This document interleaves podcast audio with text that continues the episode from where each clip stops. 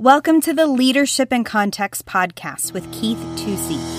Every human soul needs the possibility that what they are doing is not in vain.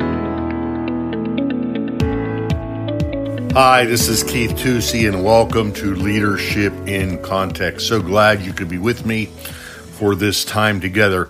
Hey, I want to talk to you about hope and the, the value and the virtue of hope.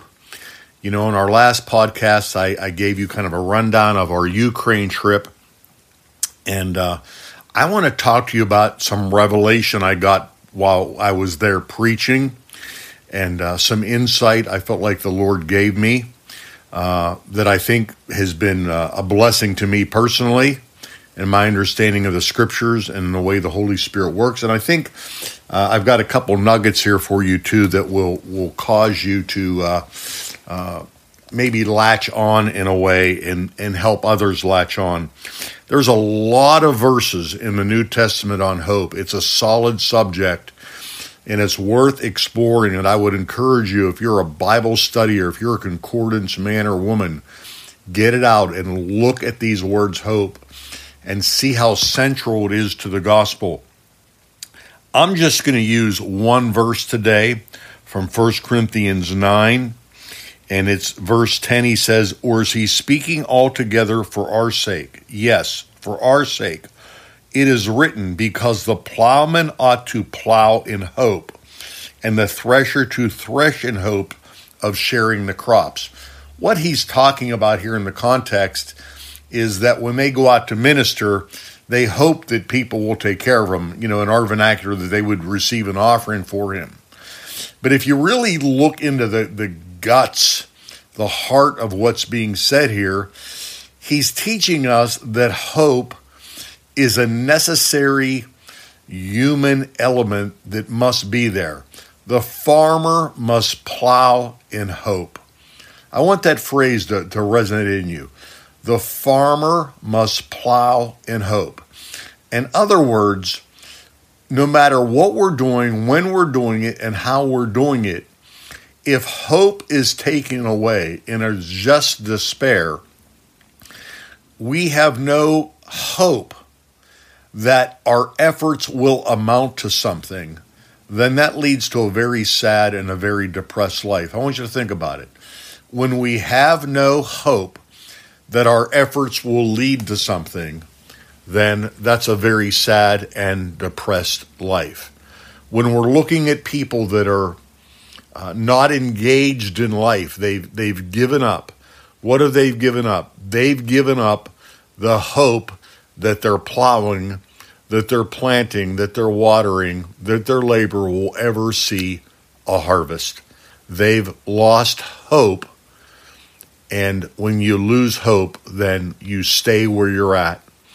So while we were in the Ukraine, we saw, you know, just tragic uh, human uh, pain and suffering. And we would pull up into these towns that were waiting for food, and they would set up the PA system and hand me the mic and say, Preach. you know, what do you preach to a bunch of people bundled up in probably the only clothes they have? They've come out of their homes, or in some cases, not even homes bunkers and uh, to get a bag of food hopefully will last them a week. That's the goal for that bag to last them a week. Uh, what do you preach to those people? Uh, you preach hope to them. You remind them that their efforts are not in vain. You remind them not to give up and you remind them that you're here to encourage them not to give up. One of the ways I've always translated hope versus faith, or how hope and faith work together, in for me, uh, is simply this: hope says it's possible. Faith says it will happen to me. Hope says it's possible. Faith says it will happen to me. So when you begin to stir the pot, you're stirring the pot of hope. You're stirring the pot of hope to these people that it's possible for your body to be healed. It's possible for your life to be healed. It's possible for you to have your family back. It's possible to live in a home where you're not fearful that it's going to be bombed or machine gunned. That that's a hope that's out there. And we came to embody that hope. We came to bring you a, a bag of food and to share uh, our love with you we want you to join in. We're hoping with you. We're encouraging you. We're saying that that it's it's okay to go back to work. We're saying go ahead and rebuild. Uh, you know, put your faith in God. That is that is hope. Every human soul needs the possibility that what they're doing is not in vain. And I think a light honestly really went on in me to a whole new level of just how valuable hope is. I mean, I'm kind of a hands on person. I'm kind of a get out of my way or help me do one or the other. You know, like let's do something tangible for somebody. Don't don't say depart be warmed and filled. Uh, but I really, I think, got a revelation of how valuable, how intrinsic, how necessary hope is to the human soul. Just the possibility that my efforts will lead to something. That I'm just not trying to stay alive for another day, but I'm going to start thinking about next week and the week after. I'm going to start planning as if I'm going to be here. I'm not just hanging on to survive. And then I think when you stir the pot of hope, then I think faith becomes something that can be digested, that can be considered. Uh, it's not just for somebody else.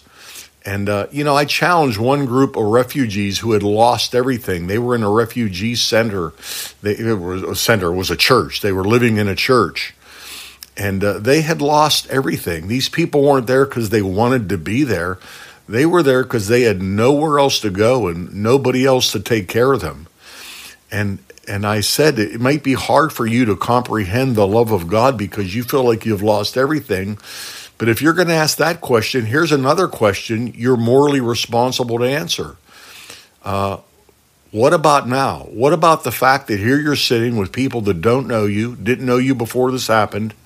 They've opened their hearts, opened their lives, opened their church, opened their homes, and and now they're they're you know they're taking care of you. I'm here to share the gospel with you which is the ultimate hope.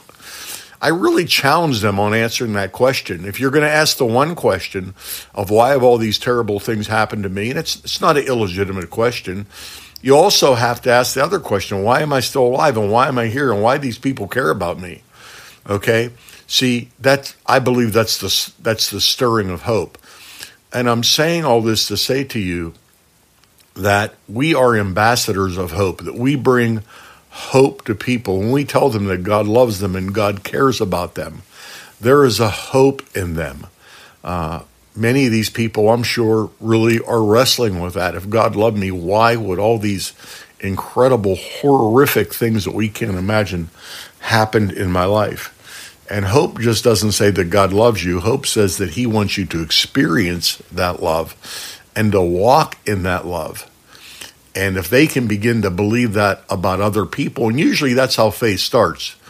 You start thinking about, oh, you hear a testimony from somebody or you read something in scripture, that happened to them.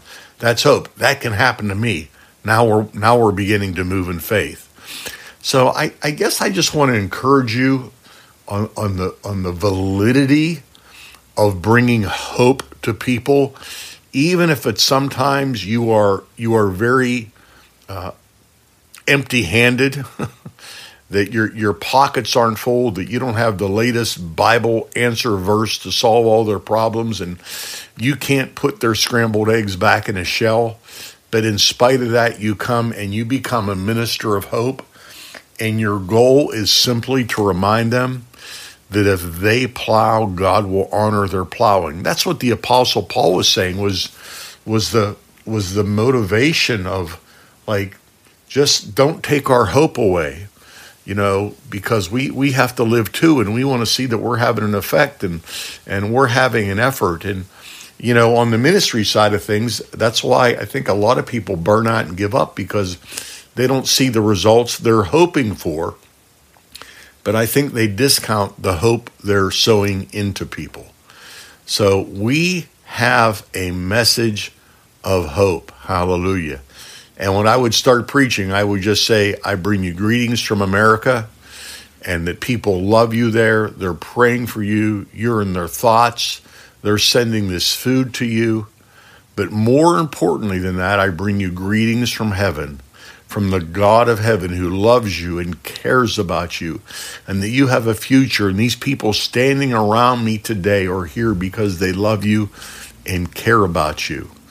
Just to stir that hope in them to live for another day. What a treasure, what an honor that is for us to hand that to somebody. And listen, they don't have to be in bombed out buildings, they can just have a bombed out life. Okay? And there's people all around us like that. But I just want to encourage you today to be a hope spreader, to be that person that seasons people's ground with hope and encourages them. Keep plowing, keep plowing. Don't quit now. Okay? That's what the Apostle Paul was saying look up some of those verses in hope. And there's just so many good ones. I mean, you could just, you know, have a hope festival with all that stuff. Good, good meat in God's word for that. Hey, this is Keith Tusey, and I want to encourage you to be in hope. God loves you. There's hope for you. Keep committing your path to the Lord, and I believe He will lead you in the name. Hope says it's possible. Hope doesn't just say that God loves you. Hope says that He wants you to experience that love and walk in it. We are ambassadors of hope, and it is an honor to stir up hope in someone. Be a hope spreader today. Thanks for listening this week to another episode of Leadership in Context with Keith Tusey. Join us next week as Keith continues to equip believers to lead in every area and venue of life. As always, subscribe, like, rate, and share our podcast. To contact Keith or ask him a question, email podcast at nrpastors.com. If you would like more information, you can check out our website, find us on Facebook, or follow us on Instagram at nrpastors. See you next week.